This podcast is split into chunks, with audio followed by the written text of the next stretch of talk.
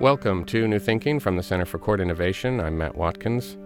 We're bringing you one of our favorite episodes from the archives today a conversation I had back in May of last year with Brooklyn Public Defender Scott Hechinger. Scott is a fantastic explainer and uh, kind of a witness at the front lines of the justice system. If you're on Twitter and you're not following Scott, you're really missing out. But what got me thinking about this conversation again was the release of Ava DuVernay's remarkable series on Netflix, When They See Us. It's a dramatized account of the Central Park Five, or really the Exonerated Five, the five black teenagers wrongly arrested and then imprisoned for the rape of a white woman in New York City's Central Park in 1989. The series shows in really painful detail how prosecutor and police power is used to force false confessions out of these five pretty defenseless teens. And their story might be an extreme one, but it's by no means an isolated example. Most of the situations Scott and I talk about in this episode concern far less serious charges, but what comes across, I think, is how the system, with prosecutors at its head, uses a combination of coercion and incentives to get what it wants out of defendants. So, here is that discussion with Scott Hechinger, the Director of Policy at Brooklyn Defender Services. I started by asking him to describe a typical day in the life of a public defender. What is a normal day like for a public defender? You know, th- one of the kind of incredible things about doing the work that we do as public defenders is that no day uh, is ever the same. Our practice is, is as diverse as the client base that we represent. Of course, our clients are um, all uh, unable to afford representation, and unfortunately, um, whether by design or this is how it's become, from certain neighborhoods and are of mostly people of color. So I, I meet my clients at this moment of true crisis. They've been taken off uh, the streets, they've been taken from their community, from their jobs, from people in need of caretaking and they're facing this really momentous occasion. Most people think about that first appearance arraignments as this administrative necessity, but by the time that I meet my clients, they've not only already gone through the process of, of arrest, but the prosecution has already decided what whether they're going to be charged and what they're going to be charged with, and come up with a number, and they're already um, set up for the potential of bail being set. So major decisions have already been made and are about to be made that really dictate the direction, shape of a case, the ultimate, frankly, outcome of a case. So the stakes are really high for your clients. And I mean, one of the larger questions I have is how fair a fight is it, in a sense, between prosecutors and um, public defense attorneys? But uh, as a way of maybe getting at that larger question, why don't we walk a little bit through the um, sort of decision points of, of the process, decision points for prosecutors, decision points for your, for your clients as well. So if we start with the charging decision, that's one that, that John Pfaff really focuses on, obviously this extent to which prosecutors are really acting as the gatekeepers to the system, uh, whether to charge people, what level to charge them at. C- could you talk a little bit about how that power plays itself out in the cases and the lives of your clients? The charging decision, that decision whether to let a case come in to court in the first place, and the decision on if you're going to let it come in, what are you going to charge the person with, is perhaps the most monumental and, and determinative decision uh, that's made in a case. There's two different classes of charging that I think it's important for people to know. It's really like misdemeanors and felonies. Uh, misdemeanors, low level crimes, and there are different issues, and felonies, more serious crimes. And there are different issues and impacts that, that kind of intersect with each one of these two types of charging. With misdemeanors, I, I like to think about it more as uh, as should we be charging these cases at all? The, you know, the majority of misdemeanor cases or what we call quality of life crimes or crimes of poverty, they're sometimes known as. They're the most common arrests. They're the stop and frisks. They're marijuana possession. They're low level drug possession. You're uh, stopped and frisked and you fi- there's a crack pipe f- uh, found on you. You're caught sleeping where you're not supposed to. That's misdemeanor trespass. You jump the turnstile because 275 is actually a lot of money for the clients who I serve. Uh, that's an A misdemeanor punishable by a year in jail. Uh, driving on a suspended license because you can't afford to pay the fines, that's a misdemeanor. And so I think the decision point there is should prosecutors be charging those cases at all, especially given what we know about the overwhelming number or disproportionate number of people of color who are being charged. So marijuana, for example, 18,000 arrests in New York City in 2016 and 17, and 86 percent were people of color. Knowing that, knowing that both the fiscal and the human cost of charging these cases couldn't prosecutors, and the answer is they could, um, decide to not prosecute any of them. By doing that, they would send a strong message to the NYPD or police forces around the country uh, that this is not only an arrest that's not worthwhile to, to be brought into court, but it's also being carried out, these arrest practices, in a way that is on its face racist.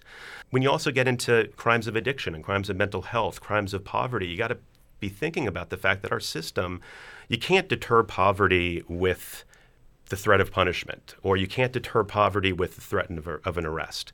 So I think there's an opportunity for prosecutors with misdemeanors, and a large class of them, to rethink bringing them into the criminal justice system to begin with. Yes, there's a role to play in Albany and legislatures around the state to decriminalize these things, but prosecutors can stop prosecuting them tomorrow. When it comes to felonies, it's less of a question of, of whether to charge. It's more of a question of what we should be charging. So I'll give you an example, and this ties into the conversation around violence, right? If you think about burglary, people tend to think about really, you know, violent, intense crimes, home invasions. The majority of them are not that. The majority are people going into lobbies uh, who are homeless, who are in, in need, and stealing packages. And I'm not condoning that behavior, but is that a C violent felony? Is that a violent felony where the mandatory minimum is three and a half? When a prosecutor makes a decision to charge a case at the beginning, three things happen. Number one, it's far more likely, the higher the felony and whether it's a felony at all, that bail will be set. Number two, depending on the level of the felony, mandatory minimums will kick in, which we know drives case outcomes uh, at least as much as, as pretrial detention, if not more. The fear of going to trial and facing that mandatory minimum. Three, it also takes away what little discretion the ju- judges at this point already have to overrule the prosecutor's office and order treatment over their objection. And so all of these decisions are being made before I've even met my client. So, to what extent do you think prosecutors are simply, when it comes to making these charging decisions, simply uh, applying the law? Uh, you know, calling balls and strikes, to use a famous metaphor. Or do you see them as, as their discretion is such that they're, in a sense, making the law every time? My sense is that there is a practice in most DA offices to charge the top crime that is possible under the facts alleged. The thought is let's charge the max and we can work our way backwards if you know the, the, the facts play out differently or you know we have some more time to kind of think through this what we see though is that in the most common felony cases we know as practitioners who practice all the time how these cases play out you know 16 only 16% of violent felonies that are charged as violent, violent felonies in new york ultimately end in prison more, most of my robberies, most of the robberies that come through my desk, are young kids stealing other kids' cell phones, bullying behavior that elsewhere you might get a suspension. They're charged as violent felonies. And if prosecutors just took a slightly different approach and really thought critically about the fact that those cases not only are not violent, but they often, more than more often than not, end in misdemeanors or wind up getting dismissed um, that initial decision to charge, which then has an impact on bail, would be very different and would have a big impact on the course of cases and administration of justice overall.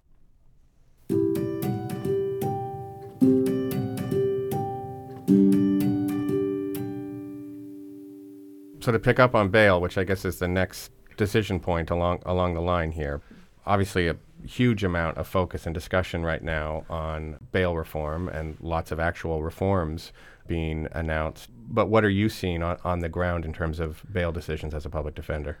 So it's kind of amazing that bail has become the hot button issue it has been. Amazing in, in, in the sense that no one was talking about it five years ago, six years ago. And through public attention, through newspaper articles, through unfortunately really major tragedies like the tragedy of Kalief Browder, it's become this issue that's everyone that everyone's talking about. Um, what's less known and what's less talked about is the role that prosecutors have in whether bail set at all. Most people think, and it's true that judges have the power, and they do. They're the ones who ultimately set decide whether to set bail or not. Uh, but prosecutors can decide do decide whether or not to ask for bail, and or uh, consent to release or consent to release with supervised release. Um, they also have the discretion to, you know, about how much bail to ask for. What tends to happen on the ground is that in the time it takes me to read just the bare bones criminal court complaint and you know if the person has been arrested before uh, their criminal record, uh, the DA has already made the DA and the in arraignments has already made their decision within four to five minutes on whether bail is going to be set. The bail statute is more than just the charge, the seriousness of the charge, and their criminal record. It's about uh, their life circumstances. It's about ability to pay. It's about not just what the charge is, but the strength of the evidence, which frankly no one really knows at the, at the start of a case. These are all considerations that the judge should take into account, but these are considerations that also prosecutors could take into account. And so I go back and I, I meet my clients and I find out a more complicated story, always. And we tell that story, but what we find is that the prosecutors asks, ask for bail is what determines whether bail is going to be set. Occasionally, I wouldn't even say occasionally, frequently the judges do overrule the prosecutor's bail request. But on felonies especially, if the prosecutor asks for high bail, that's really, you know, sets the tone for that particular bail application. So in terms of reality versus promises on top, look, in Brooklyn, we're seeing a difference. You know, uh, D.A. Gonzalez back in April of 2017 said that he was going to stop asking for bail uh, in misdemeanors or in cases where they weren't going to be seeking jail time. And frankly, we are seeing a difference. Uh, they are consenting to release in more cases. We want to see that get to zero. And we don't think that anyone at a baseline should be jailed for their inability to pay you know, a sum of money. No one should be in jail because they're too poor to buy their freedom and that's the reality of what you know of, of, what we're seeing. So on the ground, there's there's room for hope, but I also think there's a lot of room for uh, prosecutors to um, think more critically, not just about misdemeanors, and not just about nonviolent felonies and drug cases, but also about uh, more serious felonies, including violent ones. Does it happen often that people uh, plead guilty to something they might prefer contesting simply because they know they're not going to be able to pay the bail. Um, they want to avoid uh, incarceration pretrial. I mean, I'm just wondering, to the extent that happens, how that must feel as a public defender. It, it hurts as a public defender. I can I can tell you it. it I was going to say it hurts more as a client, but in that moment, th- my clients are not thinking about the long-term consequences, which are going to hit them when they plead guilty. And so, I, I actually I want to. There's two different ways that, that bail influences guilty pleas. Number one, we see a lot of guilty pleas on that day of arraignment, facing the prospect of bail being set. So bail hasn't even been set yet. Someone's charged with the crime, uh, low level misdemeanor, and they're given an offer of time served. And they might have been stopped and frisked unconstitutionally. They might be innocent. But when they're given the opportunity to, uh, you know, go home versus yes, suck it up, plead guilty to maybe something they didn't do or not be able to challenge that unconstitutional stop and search. It's no question. They need to get home. They need to get home to their jobs, their kids, uh, to their you know elderly parents. Uh, they need to keep their housing. A lot of our clients, most of our clients, live in um, you know affordable housing or family shelters. If they don't show up, they'll lose their place in, in their housing. It's a no-brainer. And so, yes, the clients bristle as they get those questions. Are you pleading? Guilty because you're in fact guilty. Is anyone forcing you to plead guilty? Um, but uh, it's really a no brainer for them. Even if, though, they were released, and this gets back to charging, even if bail wasn't even part of the equation, it's kind of too late at that point once they're in the system because the thought of having to come back to court to contest that case, even if they could, is punishment in, of, in and of itself. Our clients are busy. They've got a lot of stuff going on. And uh, the process of coming to court is a horrific one. You have to take a whole day off from work. You're packed in a courtroom with, unfortunately, mostly people of color. You're not, uh, the people that look like you, you're not allowed to even read. And so you have to watch this process the of process people. Is the punishment. The process is the punishment, you know, going up. So, yes, we see people plead guilty on, the, on that same day. And once someone takes that plea, they're also le- uh, legal barriers are erected that make it impossible for them to even sue for false arrest or malicious prosecution. And so, in that process of, of prosecutors allowing the case to come through the system, it has enormous consequences to the individual um, and also just uh, the the cycle of arrests and prosecutions. Obviously, once someone's actually locked up on bail that they can't afford, every day that they're in adds to that desire to get out. Think about a time that you've ever been homesick. You know, you're 13 years old, you're in camp, and just having that date certain, knowing that you're going home on a certain date. Uh, there's a lot of power in that. And so, someone who's facing a mandatory minimum, getting that offer of a year and a half, even if it means them staying in for additional six months, there's some certainty in that, and and that also encourages people to plead guilty as well. So, I think my master plan is kind of working here, and we are managing to really start to fill in the picture of just how fair a kind of adversarial contest it is between prosecutors and defense attorneys or public defenders. Um, a major issue in that in that question of the adversarial relationship is this question of discovery. Basically, how much and when are prosecutors obliged to hand over evidence to the defense? This is again another area where there's been a lot of focus, reforms announced. Chief Judge New York State Janet DiFiore made it a priority of her State of the Judiciary just recently.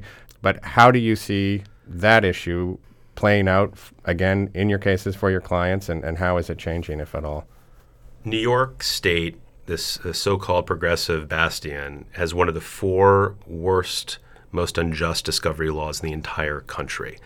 Under New York law, prosecutors can withhold the most critical evidence until the day that trial starts. And so, uh, in the few cases that do go to trial, it's trial by ambush. How can you prepare for trial if you don't have the evidence? And so that leads ultimately to wrongful convictions. It leads to people going to trial thinking they have a case and ultimately getting convicted. But m- the biggest impact of the fact that defense attorneys and defendants and our, and our clients don't get discovery is that they can't make informed decisions up front in deciding whether they're going to risk going to trial or plea. And that fear of the unknown, combined with the risk of going to trial with mandatory minimums, which harken back all the way just to the charging decision, plus pretrial detention, creates this perfect combination of forces that make even people who are innocent plead guilty. The reality is that our adversarial system is based upon this idea that through mutual testing of the evidence, the truth can come out. And um, so, so when you mentioned Janet DiFiore, her she did say discovery was a priority, but she just simply ordered the prosecution to do what they already they already should be doing, which is turn over Brady material.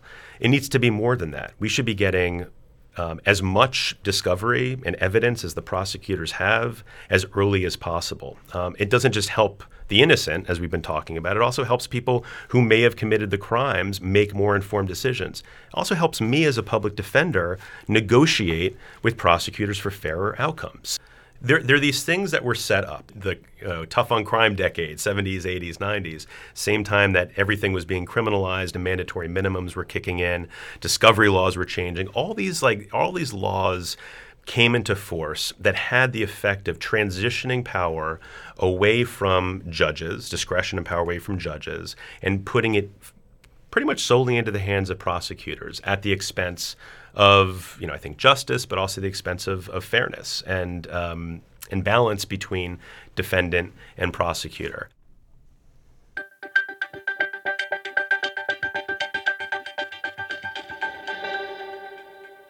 We've already touched on this a, a little bit, but given the fact that uh, this sort of shocking number of 95% of guilty pleas result from plea bargains, I think we've mentioned, so very far from this sort of law and order concept, uh, the TV show about how about justice is is is meted out. Plea bargains are often referred to as this kind of black box process, but as a public defender, you are inside that black box, so to speak the conversations, the kind of the plea bargaining process is, you know, I, the, the, way that I see it is, you know, a conversation. But it's a conversation, this is the critical point, that is informed by these forces that are out of the defendant's control and that are in the prosecutor's control. Charging, so what is that mandatory minimum? Now, John talked about the fact that we have no way of knowing how often mandatory minimums are threatened as part of the plea bargaining process. I can tell you that it's in 100% of cases. That does not mean that a prosecutor is very rarely a prosecutor is going to say, you know how much time this person's facing if you don't take our plea. It's understood it is the forget the elephant in the room. It is the it's the entire room. Uh, that is the reality that we're operating in. Okay, and so you know we're having this discussion, but all sides know if we go to trial, that's an enormous risk to take. Number two, we're having this conversation while, in many cases, especially in the violent felonies, that, that person is sitting in jail, subject to horrific violence, um, away from his family, away from jobs. His bills are piling up.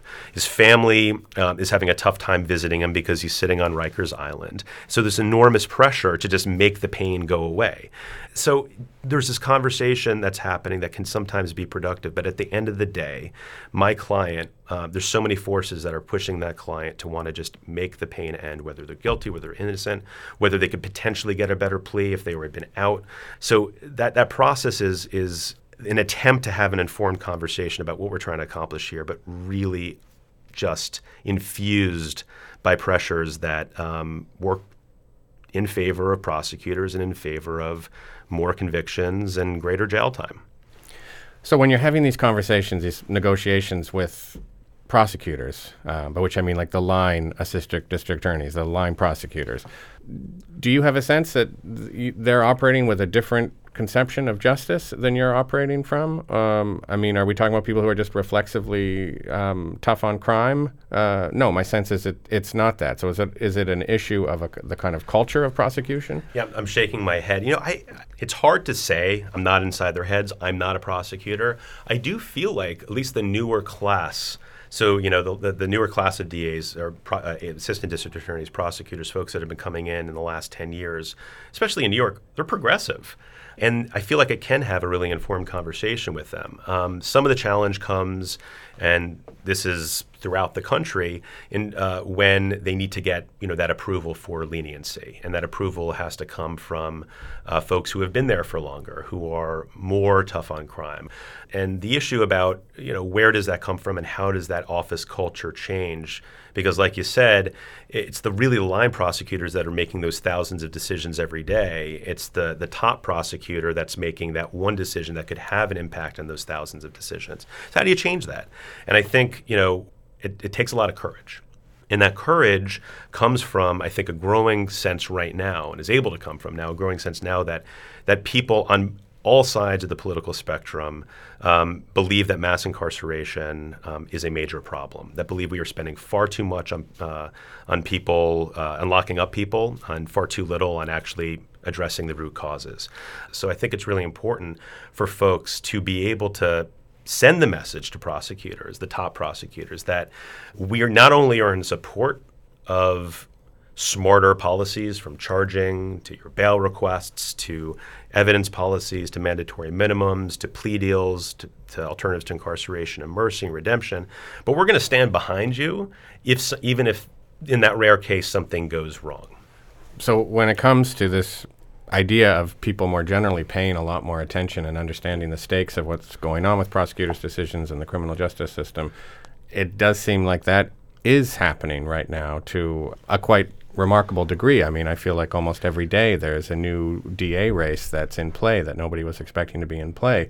Do you share my assessment of this sort of remarkable uh, moment? Do you find it exciting? Do you find it hopeful? I find it exciting and hopeful. I'm not banking, you know, everything on it. It's one piece of it. It is a large piece of it. I'm hopeful just at a baseline by the fact that people are focusing on the process in court as kind of a critical piece to this mass incarceration problem. As, as John said, people tend to focus on the flashy, the sexy stuff. So, you know, the, the police um, and police violence and stop and frisk and extrajudicial killings at the front end and the back end focus on, you know, length of prison time and parole and, and probation and state supervision. Uh, state supervision. But what happens in the middle is really the most important stuff. It's what both reinforces the beginning and drives what happens at the end. And so, just at a baseline, the fact that people are talking about prosecutors and the power that they have and starting to pay attention, it's an extremely exciting moment. And how, how do we get here? It's because the space has been created by crime rates going down. Um, so, crime and the fear of crime receding from debates and giving elected officials like prosecutors more room to be courageous and to talk about soft on crime policies without, without being so afraid of political suicide. It also comes from people starting to pay attention to more complex aspects of the system. Uh, I think that started with bail. Bail was once seen as a really kind of wonky, um, lawyers only no issue, and, and now it's become something that people can really wrap their heads around. And I think prosecutor power is, is really the same. When you think about you know charging, it sounds really technical. Most people previously, and it's probably still, don't think that it's a big part of the process and know how important it is. But when you break it down and you explain it, it becomes tangible, um, and people feel like they can actually make make, make a difference. Um, with bail, the same thing. With discovery, every time I, I change the word discovery to evidence and i talk about the role that prosecutors have it's this like you know this head sh- this immediate head shake so what are we doing like how can we change this and what's the pushback and i think the fact that there is a player in the system that really can control the way that these laws operate to drive mass incarceration, either one way or another, is really empowering for people. It's not again the be all end all. You know, it's not it's not changing the law. It's not decriminalization. It's not taking away mandatory minimums. But there is a sense of both a targeted, you know, a targeted person who can actually do something about it and can do it relatively quickly, like we're seeing in Philly. And so there's not a little, I am not only excited about it, but I'm excited by the fact that we're talking about it, and I'm excited by the excitement that it's generating across the country. Well, Scott, it's very clear you have a very demanding and I think to this city very important job. So I really do appreciate you taking the time to uh, come in and talk with me today. I appreciate you having me. Thanks so much. So I've been speaking with Scott Hechinger. Scott is the senior staff attorney and director of policy at Brooklyn Defender Services. And this has been the second episode in our series on prosecutors, with more to come. You can hear the first episode that was with uh, John Pfaff that we've referenced a few times. That's at our website, courtinnovation.org, or better yet, by subscribing to New Thinking wherever you get your podcasts. Technical support today provided by Bill Harkins. Our theme music is by Michael Aaron at quivernyc.com. This has been New Thinking from the Center for Court Innovation. I'm Matt Watkins. Thanks for listening.